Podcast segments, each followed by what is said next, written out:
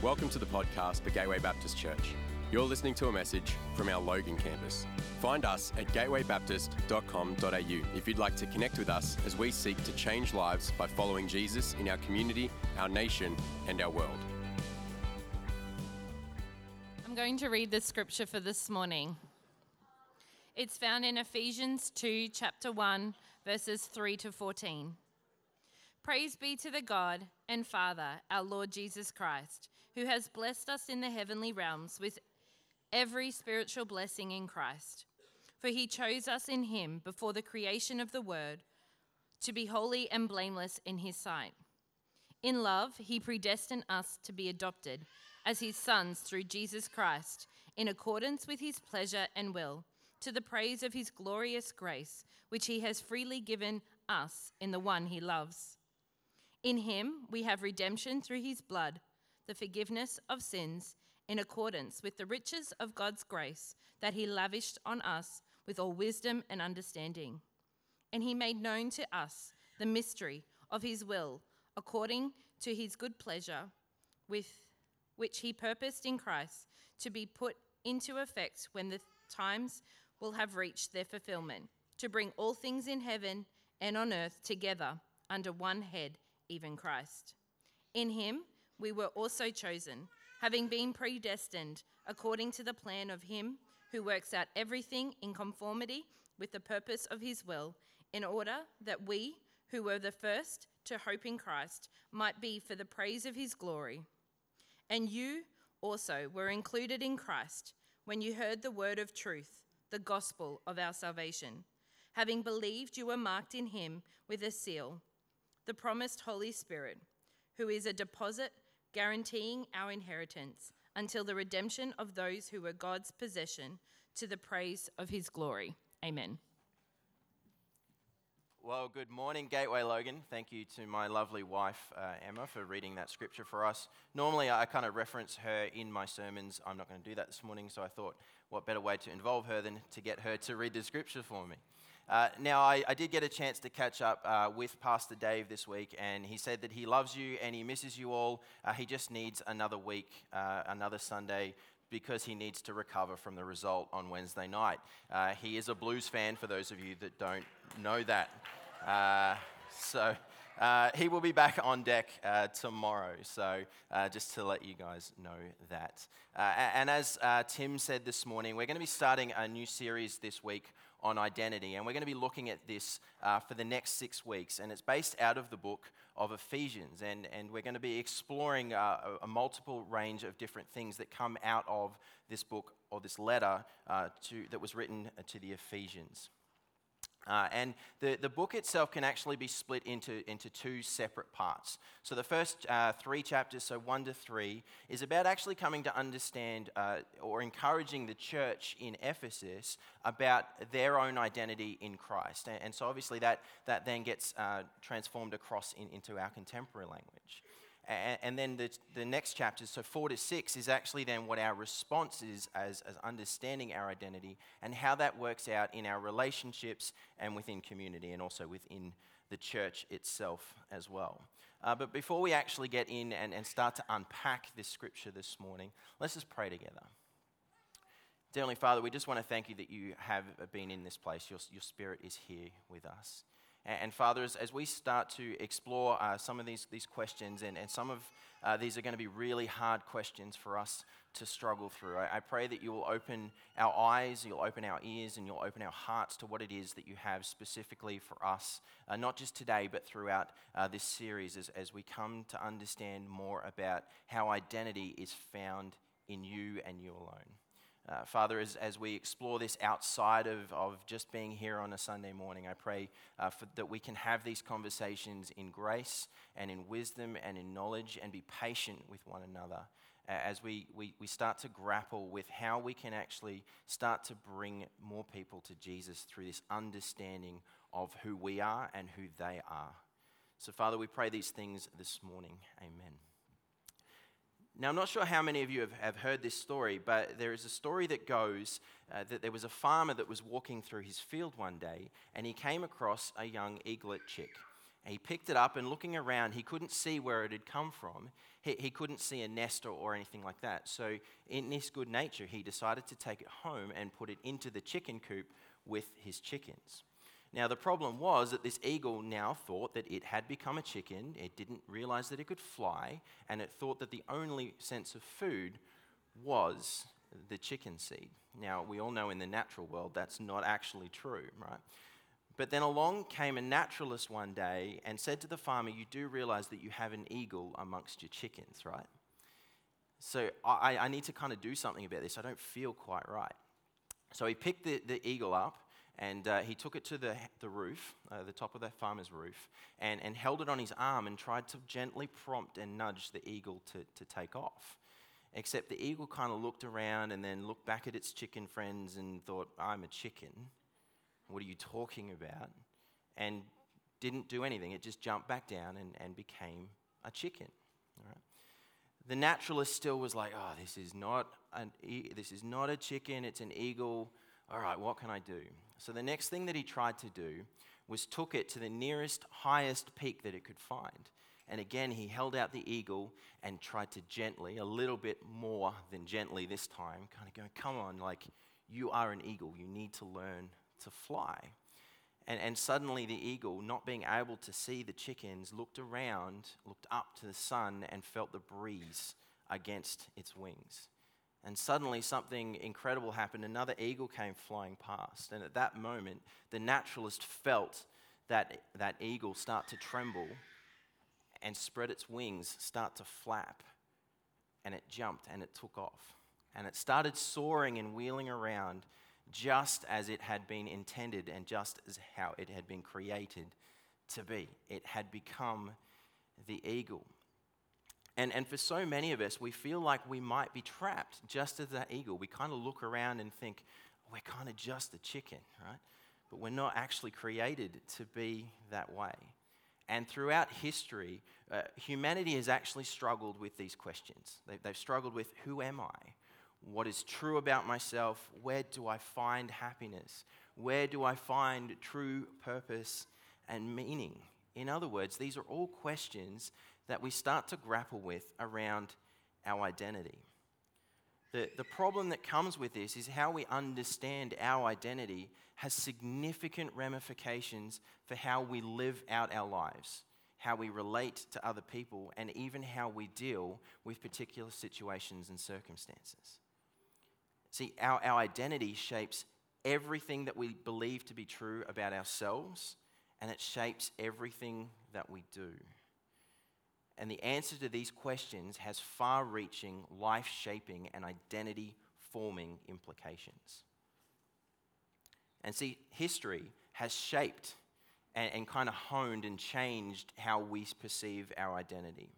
And much like today, just for a bit of background information, the, the church in Ephesus was a city that was surrounded, uh, it was shaped and in, within the uh, cultural forces of which they found themselves and, and where they kind of were fitted into that social structure. But even more than that, Ephesus was actually an incredibly powerful political and cultural center, and it was known for its incredible architecture. And, and, and in this architecture, we can see a deeply spiritual city. And, uh, the city of Ephesus actually had a temple dedicated to just about every god under the Roman Parthenon, but in particular to uh, Diana or Artemis, who was actually the goddess of uh, fertility. And, and all sorts of weird and wonderful things happened in the temple that are not weird and wonderful in a good way. And, uh, you know, it, actually, that temple actually became one of the seven uh, wonders of the ancient world. But even more than their, their worship towards uh, the Roman gods and goddesses, they actually gave a lot of their religious affection to the leader of the day, so one of uh, the Caesars. And, and they would actually declare Caesar as Lord. See, for those people, those Christians that were receiving this letter, uh, their, their identity was profoundly wrapped up in the social, cultural, political, and religious fabric of the city. And that's exactly what we experience today. But even more than that, the conversation for us around identity has, has turned in a way that is actually more confusing and divisive than ever before. And some of these conversations have actually changed those questions. And they've changed it to something around is it something that we're given or is it something that we create? Is it something that defines us or is it something that we define? See, the secular narrative that we, we live in now tells us that we're responsible for designing who we are. Essentially, it tells us that we are responsible uh, for making ourselves God, and, and we're, you know, invited to explore our inner selves in the pursuit of finding who we truly are. It, it's actually become more about self knowledge than self regard, and many of us will know that the feeling is that we live in quite a selfish culture. But the problem is, what this does is, is then it creates a greater deal of pressure, confusion, and ultimately disappointment as individuals navigate what is true and what isn't, and then who actually decides this. And rather than it leading to a freedom and a purpose, it's actually done the opposite and it creates a sense of fear and inadequacy, insecurity, loss of belonging and confidence, and can lead to isolation. Let me ask you a question. What is often the first question that you are asked or you ask someone when you introduce yourself to them? What do you do? Right? And, and often this, this question uh, is even within that, it kind of creates in us, it's either a positive or a negative thing, depending on, on whether it is that you actually like what it is that you do or you've kind of just been stuck with it. Potentially, there's some other questions around this, around how much money that you, it has, it gives you in your bank account, or how much money you have in a, a take-home paycheck. Perhaps that your sense of worth is, is found in the postcode or the house that you live in, uh, what your brand of car is, or your last holiday destination. Perhaps for some of us, it's the number of likes on the, our latest, latest social media post, or actually who interacted with it. Or perhaps it's actually our ability to keep up with the latest social trends that we see on social media or even fashion trends. We feel like it's these things that often define us. And all of these things are temporary. And, but it's no wonder we feel exhausted by trying to keep up with it all, or we lose our sense of identity when one of these things disappears or gets taken away from us. And, what this does is this leads to five lies uh, of identity that we find ourselves seemingly playing over and over again in our heads like a broken record. And they are I am what I have, I am what I do, I am what other people say or think of me, other people's perspectives or assumptions. I am nothing more than my worst moment, and I am nothing less than my best moment. Can I suggest something for us this morning as, as we start to, to look into this scripture? That our sense of identity doesn't actually come from looking out into the surrounding culture, and it, or it doesn't come from looking inside ourselves to find ourselves, but it actually comes from looking up. And it comes from looking into His word about what it is that He says about us, and it's about believing it in Christ. See, to be in Christ actually changes everything. It changes where the true power is located, it, it, changes where love can be found, and it changes where our sense of true joy is discovered. As John Stott says, to be in Christ is to be personally and vitally united to Christ as branches to the vine and member to the body, and thereby also to Christ's people.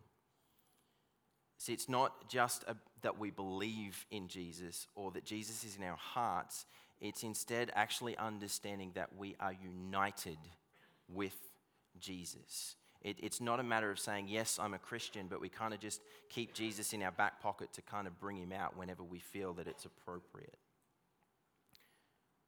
It's about knowing that our identity is in Jesus, it's in Christ that we are connected to him through faith and we've been baptized in his death and raised to new life in his resurrection. And what that means is that understanding this identity in Christ is actually the key to our spiritual formation, it's the key to our spiritual growth. And, and you would have heard me emphasize the in Christ. Because that's actually really important through the book of Ephesians because it appears 36 times. And in fact, it appears 11 times in some variation in, this, in these first 14 verses. And what this is showing us is this opening chapter is compelling us as we seek to understand what our identity is in Christ. And it was interesting when, when Emma was, was practicing this at home, she was struggling to take a breath. And that is because verses 3 through 14 is the single longest sentence in the original Greek New Testament. And what Paul is, is trying to do as best as he possibly can is explain everything to us that is available when we place our faith in Christ. It's kind of like when we, have gone to a show and, and we, we see at the end the fireworks finale, and you're kind of sitting there wondering when the last one's going to come because all the pretty colors and all the bangs are going off, and it just seems like it's ongoing. That's exactly what Paul is, is trying to explain here as best as he possibly can. There's just constant things going off. And commentator Armitage Robinson suggests that these verses are like the preliminary flight of the eagle rising and wheeling around as though for a, cert- a while uncertain what direction in his boundless freedom it shall take. Sound familiar? So, from this passage this morning, there's five core true realities to, identi- to our identity that speak of who we are, that are foundational to our understanding of what it means to be in Christ. And, and to be fair, each one of these uh, could be their own sermon in their own right. So I'm going to try and break this down as best as I possibly can in the time that I have left. So the first one this morning is You are chosen. And these verses are beautifully reminding us that even before the world began, He chose you. He wanted you. You had His affection. You were already on His heart. And this is what speaks of our ultimate worth to Him. See, that word before in the original translation means to be in front of someone's gaze, in some, front of someone's face, or in someone's presence. In other words, in Christ, we are constantly in His gaze, in the gaze of the Father. And it's His attention that empowers the way that we live our lives. Now, there's a little bit of theological argument, and I'm prepared to have this with some people afterwards around the idea of predestination that we kind of read uh, in the scriptures, and, and, and it's, it can be a little bit confusing to understand. But what I think that Paul is writing here is that he has already decided to choose you before the world even began, and he was determined that he had a plan and a purpose and a will for your life. In other words, you are no accident. It's almost like uh, how many, I wonder how many people have watched uh, The Voice, right? So you know that in The Voice, there's, there's four judges that kind of sit there and they wait to hear someone sing and then they make a decision to, to smash the red button when they like what they hear. And the, then the lights light up and they say, We choose you, right? The best part about this is that God was already smashing that button before he even saw you. He was doing the Simon Cowell jumping on the golden button if you watch America's Got Talent. And the best thing about that is for some of us, that's really good news because we know that we can't sing, right? But that's, that's the reality. That, that is God smashing that big red button for you. And He was doing that before you even foot, step foot on the earth.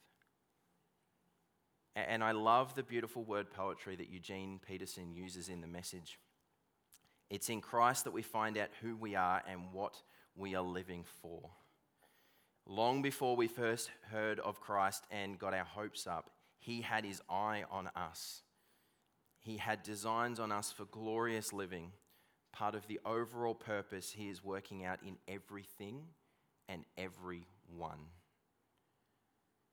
And the best part is, it's even in our imperfections, even in the things that we think should disqualify disqualifies us. He is still choosing us, and He is still blessing us. See, in Christ, He is the source of every good and perfect gift. And, and unlike the gods of, of Ephesus, where you had to go and, and give some form of tribute in order to receive the favor of the, that particular god, our God actually doesn't need or want anything in return except for you to say yes to Him, to be found in Christ. He is a good Father who delights in every blessing because He loves blessing His children with good gifts.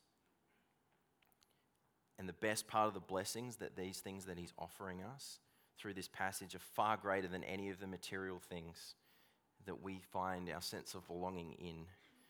These are blessings that are higher, better, and more secure than anything earthly could ever secure us and anything earthly could ever offer us.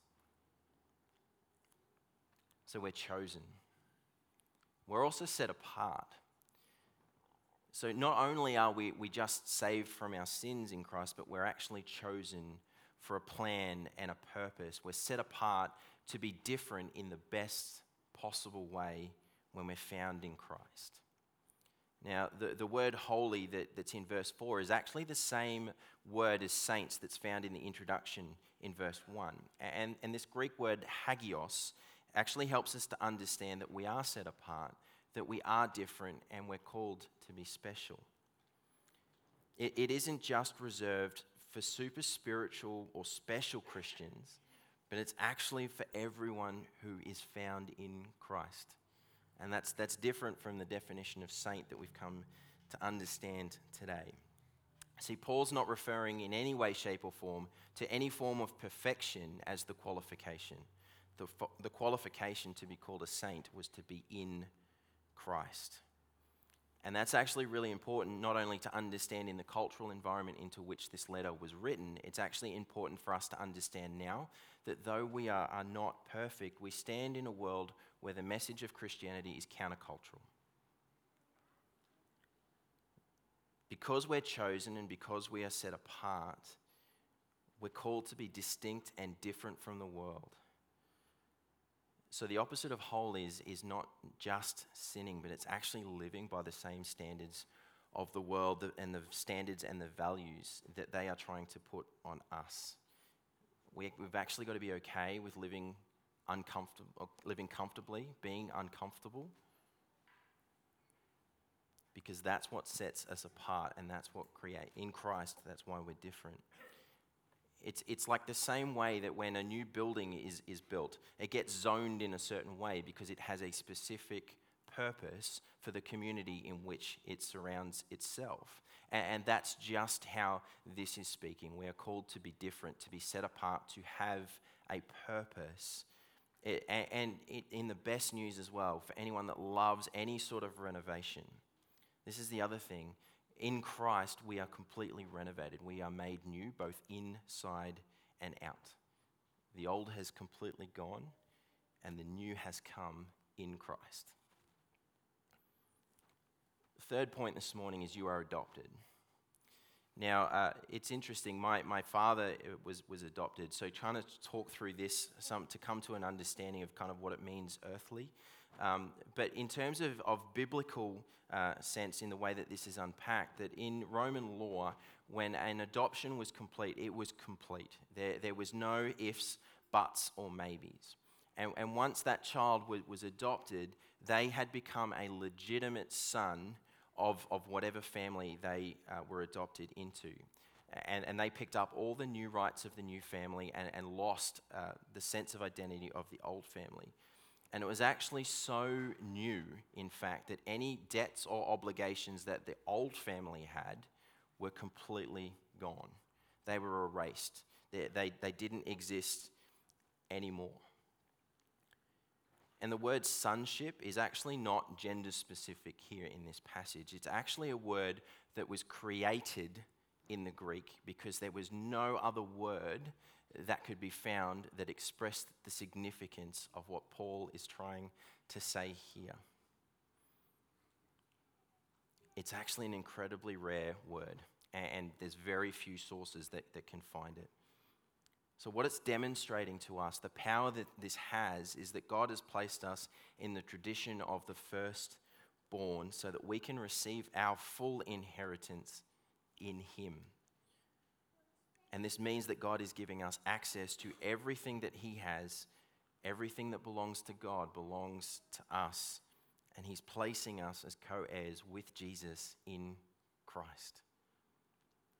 See, human parents can bestow their, their love, their resources, their inheritance on an adopted child, but they cannot place their distinct characteristics on them.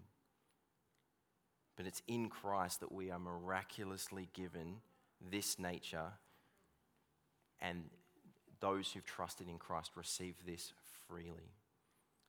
He makes them his children in the image of Jesus, giving them not just riches and blessings, but we receive his very nature. And as a trusted son or daughter, we are invited by our Father to partner him. We carry the blueprints and we actually get to work with God on the project of the mission that he first started when Jesus came to earth and even before that, before the creation of the world. We are the representation of the Father to the world. And see, God expressed his approval to his son, Jesus, before Jesus actually even did a single thing. And we read this in Mark 1 11. It says, You are my beloved son, in whom I am well pleased. And you know what? Through your adoption, you have that same approval and purpose in our adoption in Christ. But adoption comes and remains by the power of faith of and faith in the Father's words to us. See, faith is about holding on to God's instructions over and above everything else, whether it's the thoughts, habits, or feelings of another person and what they're trying to push on us, or the narrative that we're telling ourselves. It means that God's voice has to become the sole source of information about ourselves. And we have to learn to understand ourselves in the way that He sees, thinks, and feels towards us as His adopted sons and daughters. We have to come to the understanding that no matter what we've done, He is still proud of us, He is watching over us, and He is cheering us on to succeed. It's in the absence of this understanding of the Father's love that we compete and perform for what we need. But when we rest in Him, in His loving arms, we freely and joyfully partner with His power and purposes on heaven and, sorry, on earth and in heaven. The fourth thing, fourth thing this morning is you are set free. And, and we read the word redeemed here. That word actually means to be set free. And it means that we've already had the price paid for us to secure our freedom from those things that we, we want to hold on to, the things that bind us. Through our creation, we've actually been made in God's image, which has actually, or should actually, already give us our understanding of our value, purpose, dignity, and worth. And yet, because He loves us so much, He paid the price for us a second time. And he did that through sending his one and only Son, Jesus. And that is where our freedom and our forgiveness, our redemption has come from. See, by redeeming us, by setting us free, Jesus takes everything that we are, everything that we think we are, our past, our failures, our guilt, our shame, our sin, our imperfections, and in return, we receive everything that He is and everything that He has. And that is the gift of grace. It's undeserved love and favor that He has freely given to us in Christ. And the fifth thing this morning is you are sealed. And in Bible times, uh, a seal was often made of, ma- uh, of wax, not of max. Uh, and uh, sorry, mate. Uh, and uh, what it would mean is, is it was actually a sign that, that this letter or this, this transmission was a possession of, of royalty and it was a royal's decree. And, and, even today, uh, you know, that's why JPs are really important because it actually uh, stamps an undoubted ownership and origination of that particular uh, document or, or, item. and it represents that this is mine. You belong to me. It is by my hand, and what is contained is to be understood as my decree. And, and the Holy Spirit acts as, as this pledge or guarantee of our inheritance. And, and, this pledge is a deposit as, as, as made as a proof of intent. And it's much like that, that 10% deposit that we have to place when we're purchasing a house. At least I think it's still 10%. You can show how far off I am from buying a house. Uh, the Holy Spirit has given uh, to be perm- uh, like permanently identify us as heirs and to conform God's good purposes in us. And, and through giving us the Holy Spirit, He has placed the down payment, that first installment, as a guarantee for our futures. It's in Christ, we are already blessed, but it actually shows that there's even more to come that surpasses everything that we have here on earth.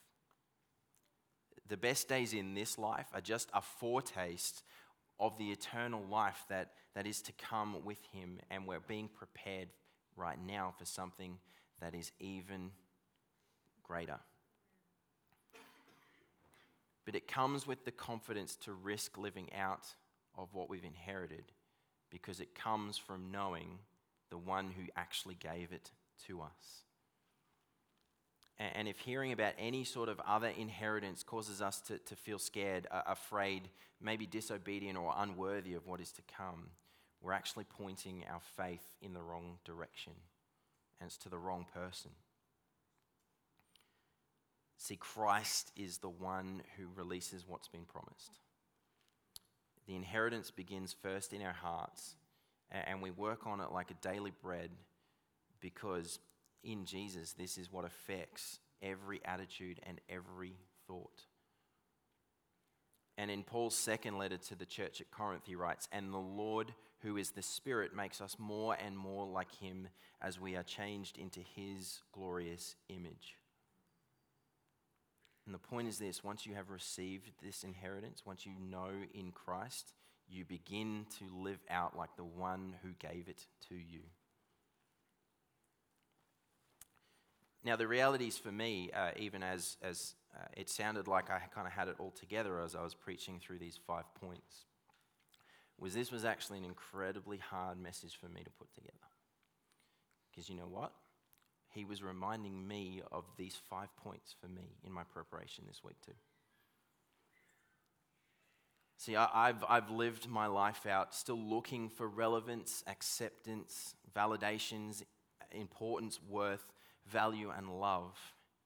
And I've often found it in the wrong places, in wrong relationships, wrong choices, just to try and figure out who I am or what the expectations of me are. And, and I felt strangled, weighed down, and at times crushed by it all. The reality for me is I saw myself through my earthly father's eyes.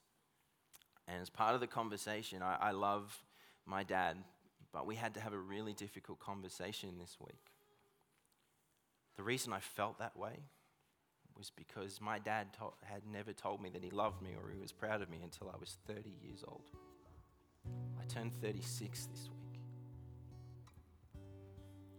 That's a real harsh reality for me because that is how I thought my heavenly Father saw me. I felt like I wasn't enough. I felt like I had to do more to be more for approval, despite me feeling like I was trying my absolute best. And out of that, I still struggle with feedback and I struggle with criticism and I struggle with perceptions and words that people give me, even though they actually hold no weight by comparison. And as I looked at myself in the mirror, I didn't know who I was and I didn't know how to find it. What God was reminding this week was that was never how He saw me ever. Ever. And see, these reminders are actually really important for all of us. What God says about you is more important than any criticism from any boss or any work colleague. It's more important than any expectations of parents or family members to put on you because that's what they dreamed you to be. These words are more important than the pressure that the culture puts on us to look or sound or achieve certain things or be a certain way in order to fit in or to be accepted. And these words are far more important than those five negative questions that we want to keep on repeat, stuck over and over again in our heads that we're not doing These words that we looked at this morning in these passages, that is the true reality of our identity. And it tells us that what God says about us, the way He values us, the way He chooses us, is actually what matters most. That in Christ, we are all that we need to be. It is all that we are. We don't need any out, other outside factors to tell us anything different. So don't go looking outward for the opinions of, of others for validation because that is not the answer and it never, ever will be. And self validation is not the answer. Because Christ, in Christ, you have already been validated. See, our identity is not earned and it's not created by us, but it's been graciously given to us and received through the one who created us, who loves us and chooses us, and everything flows from that.